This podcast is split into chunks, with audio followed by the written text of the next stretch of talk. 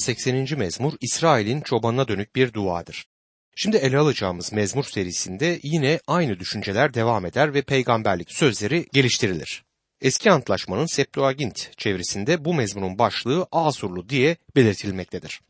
Bu başlığa dayanarak bazı yorumcular 80. mezmurun daha sonraki bir dönemde yazıldığı kanısına varırlar. Ancak bunu desteklemeyen başka kanıtlar bulunur. Mezmur Davut peygamberin zamanında yaşamış olan Asaf tarafından yazıldığına göre Davut'un krallığı döneminde yazıldığını kabul etmeliyiz. Yine mezmurun başlığında Şoşenim Edut üzerindeki Kora şefine diye bir ifade bulunur. Şoşanim Edut zambak anlamına gelir. Daha önce de gördüğümüz gibi zambaklarla ilgili bir mezmurda Rab İsa Mesih, İsrail ulusunun beklediği Mesih olarak açıklanır. Burada İsrail'in çobanına bir yakarış vardır. Kendi sürüsünü yeniden gütsün diye çobana yalvarırlar. 80. mezmur 1. ayette kulak ver ey İsrail'in çobanı. Ey Yusuf'u bir sürü gibi güden kerular arasında taht kuran saç ışığını diyor. İsrail'in çobanı kimdir? Tabii ki İsa Mesih'tir. Daha önce 23. mezmurda çoban ve koyun benzetmesinin kullanıldığını biliyoruz. Bu mezmurda da Yusuf'u bir sürü gibi güden sensin şeklinde bir ifade ile İsa Mesih'in ruhsal çobanlığı belirtilir. İsrail ulusu çölde ilerlerken vaat edilen topraklara doğru yol alırken onlara çobanlık eden Musa değil Rab İsa Mesih'ti. Evet İsrail'in çobanı olan Tanrı onlara çobanlık ediyor, yol gösteriyordu ama Rab İsa Mesih bu çoban olarak önümüze çıkmaktadır. Vaat edilen topraklara geldiklerinde onlara önderlik eden Yeşu'ydu ama asıl önderleri, asıl çobanları Rabbin ordularının kaptanıydı. Kutsalların kutsalında tapınakta bu insanlarla buluşmuş olan Tanrı'ya sesleniyor mezmur yazarı ve şöyle diyor 80. mezmur 2. ayetti. Efraim, Benyamin, Maneşya önünde uyandır gücünü, gel kurtar bizi. Acaba neden burada Efraim'den, Benyamin'den ve Maneşe oymaklarından söz edilir? Öyle inanıyorum ki bu sorunun cevabını sayılar 2. bölüm 17 ila 24. ayetler arasında bulabiliriz. Bu pasajı dikkatle okursanız göreceksiniz ki Tanrı İsrail'in oymaklarını onlar için belirlenen yerlere yerleştirirken Efraim, Benyamin ve Maneşya oymakları yürüyüş sırasında Rabbin sandığının hemen arkasında yürüyorlardı. İsrailoğullarına çölde önderlik eden Rabbin sandığıydı. Yani Tanrı'nın kendisi. İşte eski günlerde onlara bu şekilde önderlik ettiği gibi şimdi de onlara önderlik etmesini istiyorlar. 80. mezmur 3. ayette bizi eski halimize kavuştur ey Tanrı yüzünün ışığıyla aydınlat kurtulalım diyor. Bu sözler 80. mezmurda 3 defa tekrarlanır. 3. ayette, 7. ayette ve 19. ayetlerde tekrarlanmaktadır. Bir koro gibi bu sözler tekrarlanır. 80. mezmur 4. ayette Ya Rab her şeye egemen Tanrı ne zamana dek halkının dualarına ateş püsküreceksin diye sorar. Bu bir dua, bir ağıt gibidir. Mezmurun üzgün bir namesi, bir yaz melodisidir. Dördüncü ayetten altıncı ayete kadar devam eder. Tanrı kendi halkının dualarına yanıt vermediği için mezmur yazarı onun öfkeli olduğunu düşünmektedir. 80. mezmur 5. ayette onlara ekmek yerine gözyaşı verdin. Ölçekler dolusu gözyaşı içirdin der. Bu ayet Tanrı sözünde çok dikkate değer bir ayet olarak incelenmelidir. Bu ne demektir? Tanrı kendi halkına içmeleri için ve yedikleri ekmek için gözyaşı veriyor. Bunlar kesinlikle sıkıntı ve elemlerin akıttığı gözyaşlarıdır. Hiçbir ulus İsrail ulusu kadar acı çektikten sonra bütün bunlara rağmen varlığını sürdürmüş bir ulus olarak gösterilemez. Diğer ulusların çoğu İsrail ulusu gibi acı ve elemden geçmiş olsaydı yok olup gitmiş olurlardı. Yeryüzünde onların izleri bile kalmazdı. İsrail ulusu ise yüzyıllar boyunca Tanrı'nın dediği gibi acı gözyaşları içti. Neden? Çünkü İsrail ulusu kendi çobanını reddetti. Onu geri tepti. Rab İsa insan bedeninde yeryüzüne geldiği zaman Yarışilim'in durumunu gördü ve onun için ağladı.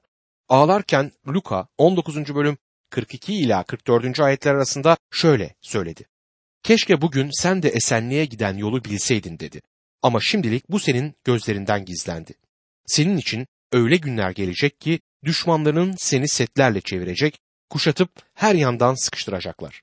Seni de bağrındaki çocukları da yere çalacaklar. Sen de taş üstünde taş bırakmayacaklar. Çünkü Tanrı'nın senin yardımına geldiği zamanı fark etmedin. Bu ayetlerde muhteşem bir gerçek önümüze serilmektedir. Bu sözlerden İsrail ulusunun neden bu kadar acı çektiğini öğreniyoruz. Rab İsa çarmıh ölümüne giderken Yaruşilim'in ağlamakta olan bazı kadınlarına seslenip Luka 23. bölüm 28. ayette şöyle söyledi. İsa bu kadınlara dönerek ey Yaruşilim kızları benim için ağlamayın dedi. Kendiniz ve çocuklarınız için ağlayın. 80. mezmur 7. ayette bizi eski halimize kavuştur. Ey her şeye egemen Tanrı yüzünün ışığıyla aydınlat kurtulalım der. Parlayan yüz İsrail'in Mesih'i Rab İsa Mesih'tir. Şimdi bu mezmurun bir başka ayetine bakalım. 80. mezmur 8. ayet. Mısır'dan bir asma çubuğu gönderdin. Ulusları kovup onu diktin diyor. İsrail ulusunu Mısır'daki kölelikten kurtarıp onları özgürlüğe kavuşturan Tanrı'ydı. Filistin'deki putperest ulusları söküp atan ve onların yerine İsrail ulusunu oraya bir ağaç gibi diken kimdi? Yine Tanrı'ydı. Onu bir asma ağacı gibi o toprağa dikti. Orada İsrail halkı Tanrı'ya tapınmak için bir tapınak inşa etti.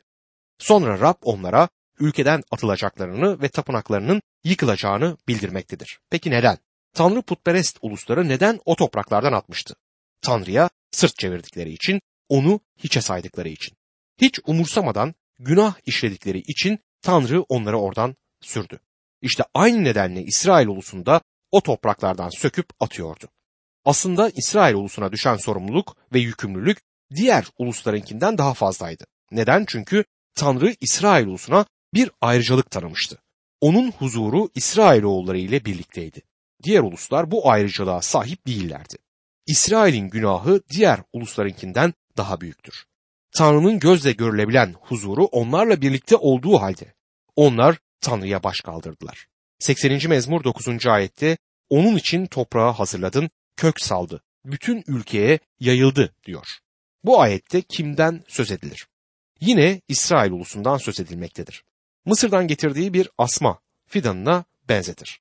Bu fidanı ta Mısır'dan getirip vaat edilen ülkeye, Filistin topraklarına Tanrı dikmiştir. 80. mezmur 10 ve 11. ayetlerde gölgesi dağları, dalları koca sedir ağaçlarını kapladı. Sürgünleri Akdeniz'e, filizleri Fırat'a dek uzandı diyor. Şimdi ortaya bir soru atılabilir. 80. mezmur 12. ayette niçin yıktın bağın duvarlarını? Yoldan geçen herkes üzümünü koparıyor diyor. Tanrı bu fidanı vaat ettiği topraklara diktikten sonra yıllarca onu korudu. Çevresini duvarlarla çevirdi. İsrail halkı bu ülkede yaklaşık 600 yıl boyunca oturdu. O zamanın büyük ve güçlü devletleri vardı. Tanrı bunların hiçbirine bu küçücük ülkeyi yok etme iznini vermedi. Tarihin en sarsıntılı ve tehlikeli dönemlerinde bile İsrail ulusunun ayaklar altında çiğnenmesine izin vermedi. Bir kez Mısır İsrail ulusuna karşı geldi, onu yendi ama mahvetmedi. Suriye ve Hitit imparatorlukları da aynı şeyi yaptılar ama İsrail'i yok edemediler. Ancak bir gün geldi ki İsrail'in pervasızca günah işlemesinden dolayı Tanrı bu ulusu koruyan duvarları kaldırdı ve İsrail'in düşmanları hemen onu ayaklarının altında çiğnedi. Neden? Çünkü İsrail ulusu Rab Tanrı'yı, İsrail'in çobanını reddetti. 80. mezmur 17. ayette elin sağ kolun olan adamın üzerinde kendine seçtiğin insanın üzerinde olsun diyor. Tanrı'nın sağı güç ve kudret yeridir. Tanrı'nın sağında kim oturmaktadır? İsrail'in Mesih'i. Davut 110. mezmur 1. ayette der ki Rab efendime ben düşmanlarını ayaklarının altına serinceye dek sağımda otur diyor. Rab İsa Mesih bu ayeti kullanıp kendisini Mesih olarak tanıttı. Düşmanları onun Mesih olduğunu inkar etmeye giriştikleri zaman Rab İsa bu ayeti kullanarak Mesih olduğunu kanıtlamıştır. Yaratılış kitabının 35. bölümünde Rahel'in doğum yaptığını okuyabiliriz. Beytlehem'e giden yolun kenarında Benyamin'i doğurdu. Ancak Rahel çocuğa bu adı vermedi. Doğurduğu bu bebeğin yüzüne baktığı zaman ona Benoni adını verdi. Adın anlamı çektiğim acıların çocuğuydu. Ancak Rahel'in kocası Yakup yeni doğmuş olan bebeğe bakınca bebeğin gözlerindeki güzelliğin Rahel'in gözlerine benzediğini fark etti ve hayır bebeğe Benyamin adını verelim çünkü o benim sağ elimin oğludur dedi. Benyamin yeryüzüne ilk gelişinde acı çekmeye gelen İsa Mesih'i resimleyen kişidir. Ancak elem çekip öldükten sonra Tanrı İsa'yı yükseltti ve şimdi o Tanrı'nın sağında güç yerinde oturmaktadır. Baba Tanrı ona ne demişti? Düşmanlarını senin ayakların altına basamak yapıncaya dek sen sağımda otur. Bir gün Rab İsa şu anda oturmakta olduğu güç yerinden kalkıp tekrar yeryüzüne gelecektir. 80. mezmur 18. ayette o zaman senden asla ayrılmayacağız. Yaşam ver bize, adını analım diyor. Hayatını tümüyle Rabbe teslim etmiş olan her imanlının seslenişi bu olmalıdır. Rab seni bırakmak istemiyoruz. Ancak bizi tazele, canlandır. Çünkü buna ihtiyacımız var. Şimdi yine tekrarlanan ayetlere, tekrarlanan koroya geldik. 80. mezmur 19. ayette Ya Rab, ey her şeye egemen Tanrı, bizi eski halimize kavuştur. Yüzünün ışığıyla aydınlat, kurtulalım diyor. Başka bir deyişle Rab bizi tazele, eski halimize getir. Yüzün üzerimize bir kez daha parlasın. 80. mezmurun muhteşem ayetleridir bunlar. 81. mezmur bir kurtuluş ezgisidir. Bu mezmur diğer mezmurlar gibi bir önceki mezmur ile bağlantılıdır. Yani bir açıdan bu mezmur serisi aynı konuyu dile getirir. Bir önceki mezmurda bir dua dile getirilmişti. Ancak bu dua Mesih imanları için değildir. Son günlerde İsrail ulusunun çekeceği sıkıntılardan dolayı yine İsraillerin dile getireceği bir duadır bu. Bizim Mesih imanlarının dile getirmesi gereken dua şudur. Vahiy 22. bölüm 20. ayet. Bunlara tanıklık eden evet tez geliyorum diyor. Amin. Gel ya Rabbi İsa. Onun gelişini beklerken dayanabilmemiz ve Tanrı'nın kutsal sözünü insanlara duyurabilmemiz için bize yardım etsin diye ona yalvarmalıyız. Ele aldığımız mezmur bir kurtuluş ezgisidir. Yüksek bir amaçla başlar. En yüksek doğruğa kadar tırmanır. Başlık olarak müzik şefi için Gittit üzerine Asaf'ın mezmuru diye yazılıdır. 81. mezmur 1 ila 4. ayetler arasında şunlar yazar. Sevincinizi dile getirin. Gücümüz olan Tanrı'ya, sevinç çığlıkları atın. Yakup'un Tanrısına, çalgıya başlayın, tef çalın, tatlı sesli lir ve çenk çınlatın. Yeni ayda, dolunayda, boru çalın bayram günümüzde. Çünkü bu İsrail için bir kuraldır. Yakup'un Tanrısının ilkesidir diyor. Sanımca bu mezmurun anahtarı yeni ayın belirlenmesiyle çalınan boru sesidir. Böyle düşünürsek uygun olur çünkü yeni ay doğruluk güneşi kanatlarındaki şifa ile doğmadan önce yeni ay doğmalıdır. O geliyor, onları kurtarmaya geliyor. Çardak Bayramı'nın resimlediği muhteşem ve güzel resim budur. İsrail ulusunun yılbaşına yakın bir zamanda kutladığı dört tane bayram bulunur. Birincisi Fısıh Bayramı, ikincisi Pentekost Bayramı, ilk Ürün Bayramı ve son olarak da Çardak Kurma Bayramı. Bu mezmur Çardak Kurma Bayramı'nı anımsatan bir mezmurdur. Bu bayramın bir başka adı daha bulunur. Ona Boru Bayramı ismi verilir. Çünkü bu İsrail için bir kuraldır. Yakup'un tanrısının ilkesidir. Gerçekten muhteşem bir gündü ve bugünün simgelediği gerçek olay ileride gerçekleşecektir. 81. mezmur 8 ve 9. ayetlerde dinle ey halkım seni uyarıyorum. Ey İsrail keşke beni dinlesen. Aranızda yabancı ilah olmasın. Başka bir ilaha tapmayın diyor. Rab onlara geçmişi hatırlatır. 81. mezmur 10. ayette seni Mısır'dan çıkaran Tanrın Rab benim.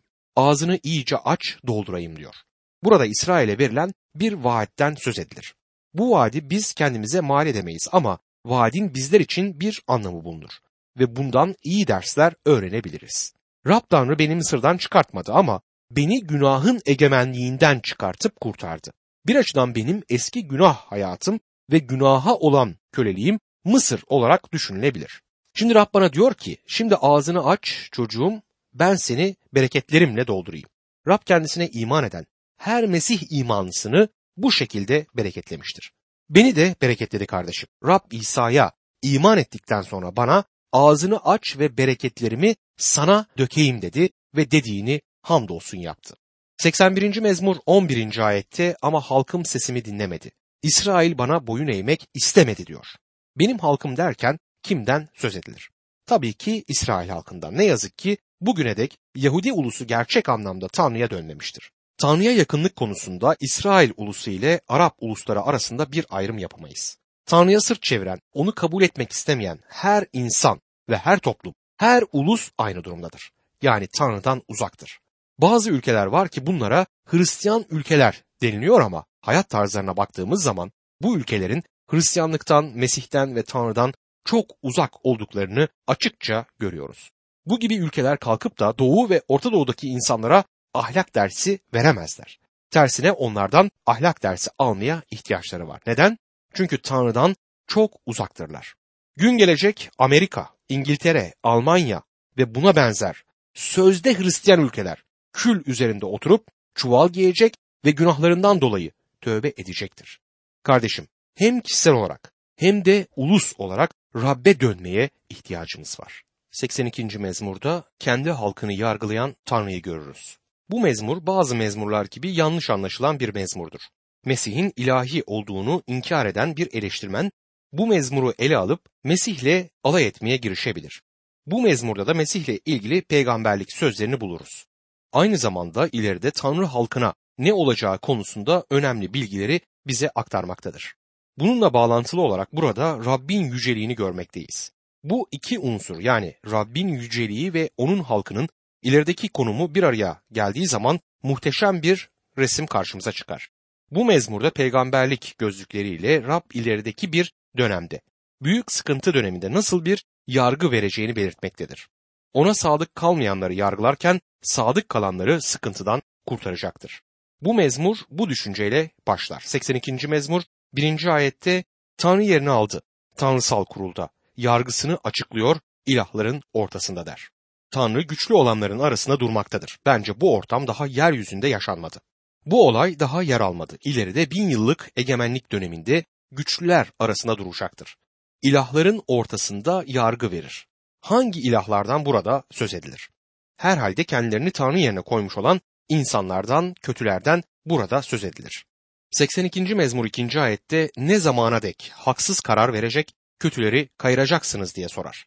Kutsal yazıların tam ne anlam ifade ettiğini anlamakta büyük bir önem vardır. Bu ayeti de tam olarak anlamalıyız. İlahlar derken kimden söz eder? Bunu iyi anlamak önemlidir.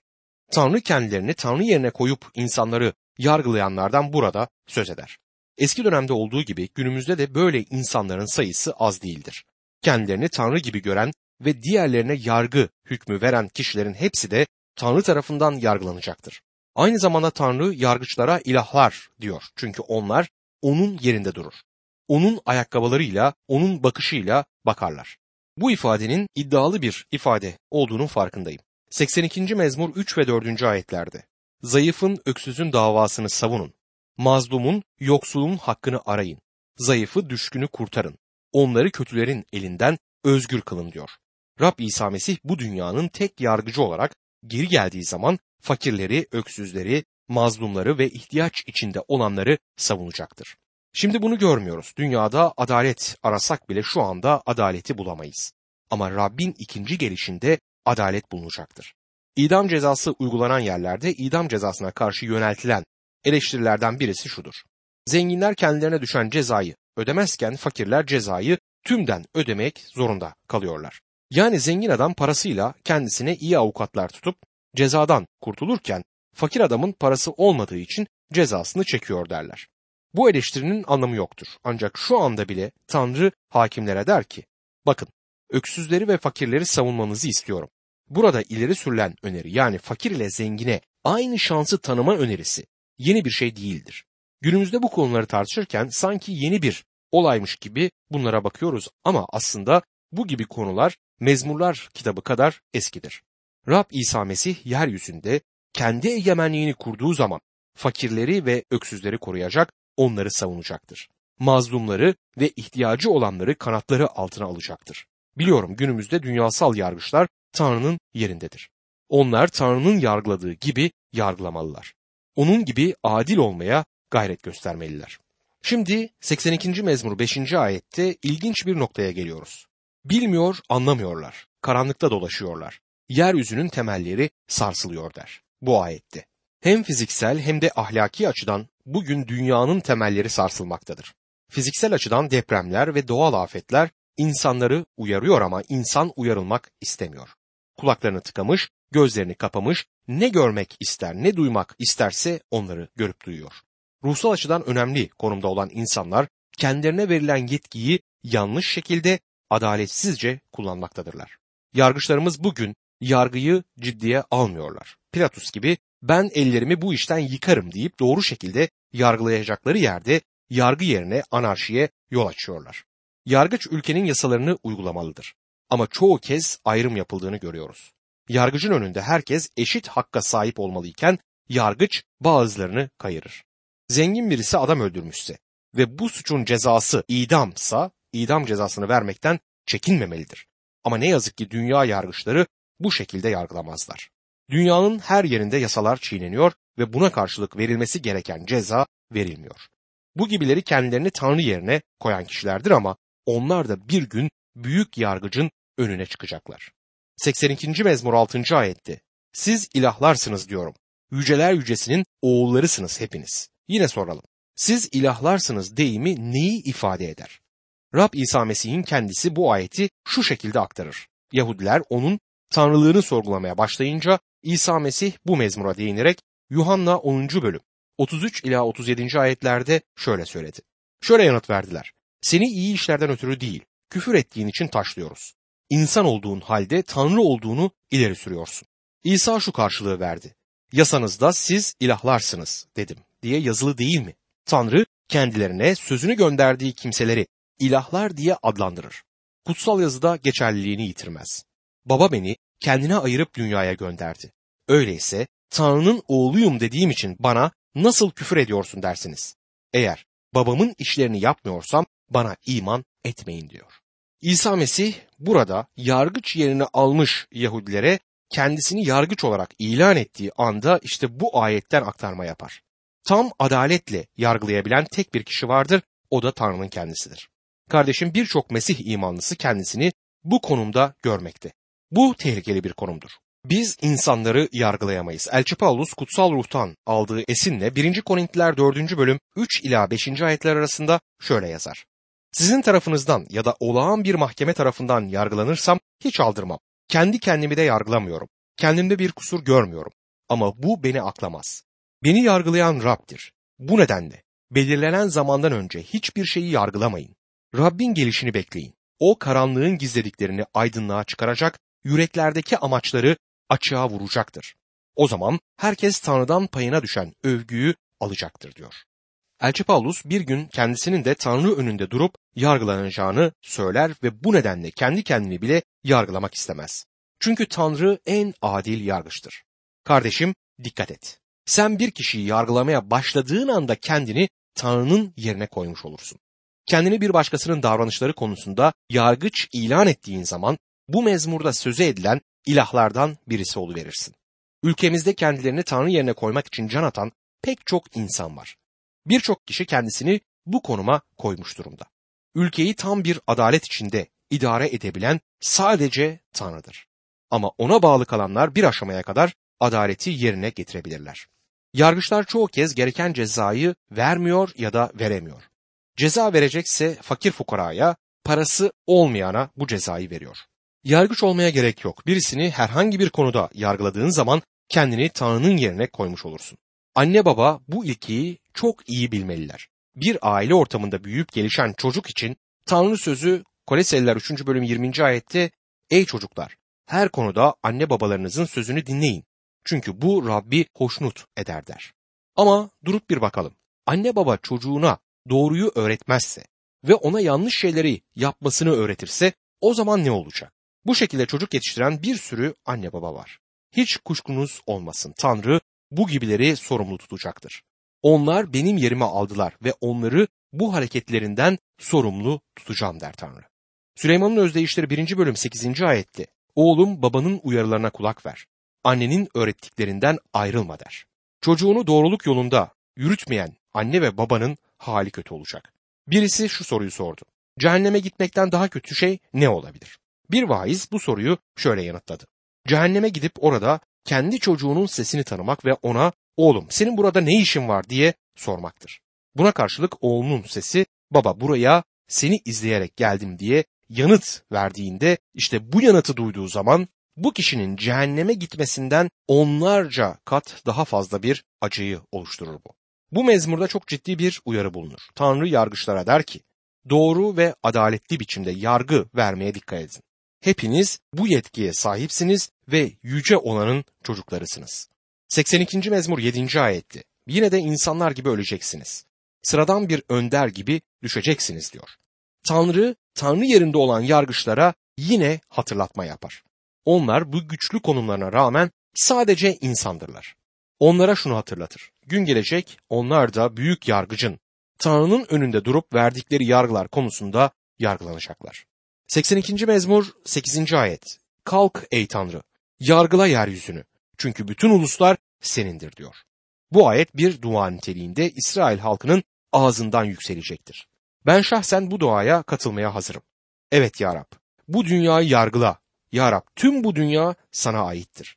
Tüm uluslar senindir. Bu yer küresi senindir. Sen onu istediğin gibi yargıla. Kardeşim şimdi içinde yaşamakta olduğumuz bu yüzyılda hatta bu yılda da bu duayı Rab'be yükseltebiliriz ve yükseltmeliyiz.